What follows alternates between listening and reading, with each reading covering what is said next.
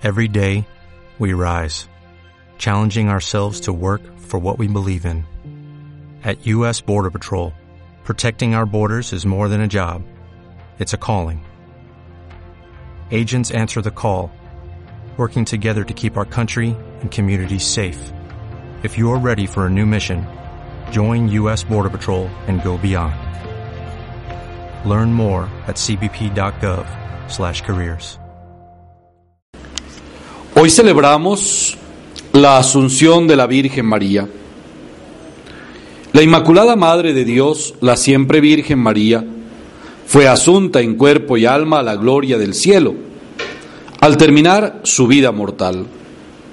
Con estas palabras define el Papa Pío XII el dogma de la Asunción de la Santísima Virgen María en el año de 1950 siendo una consecuencia de la maternidad divina, la asunción de la Santísima Virgen constituye para todos los seres humanos una prenda de esperanza y una promesa de resurrección.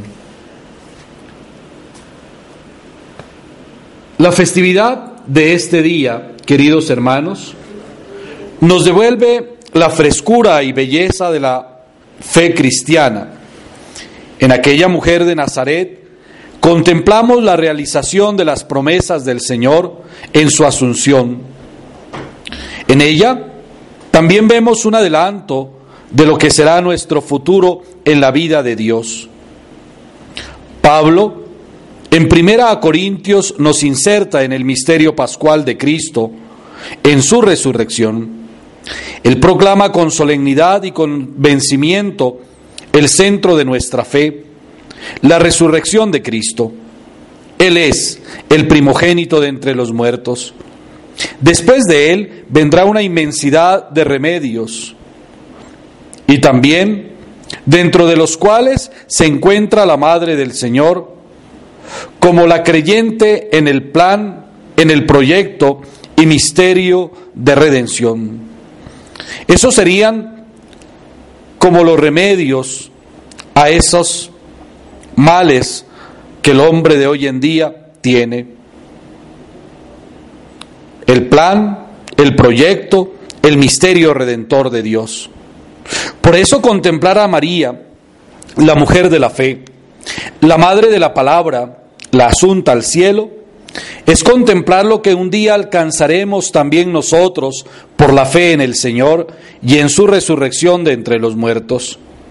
Como a ella, también a los humildes y sencillos los exalta el Señor, les otorga un lugar en su presencia eterna, en su misterio y su reino de justicia.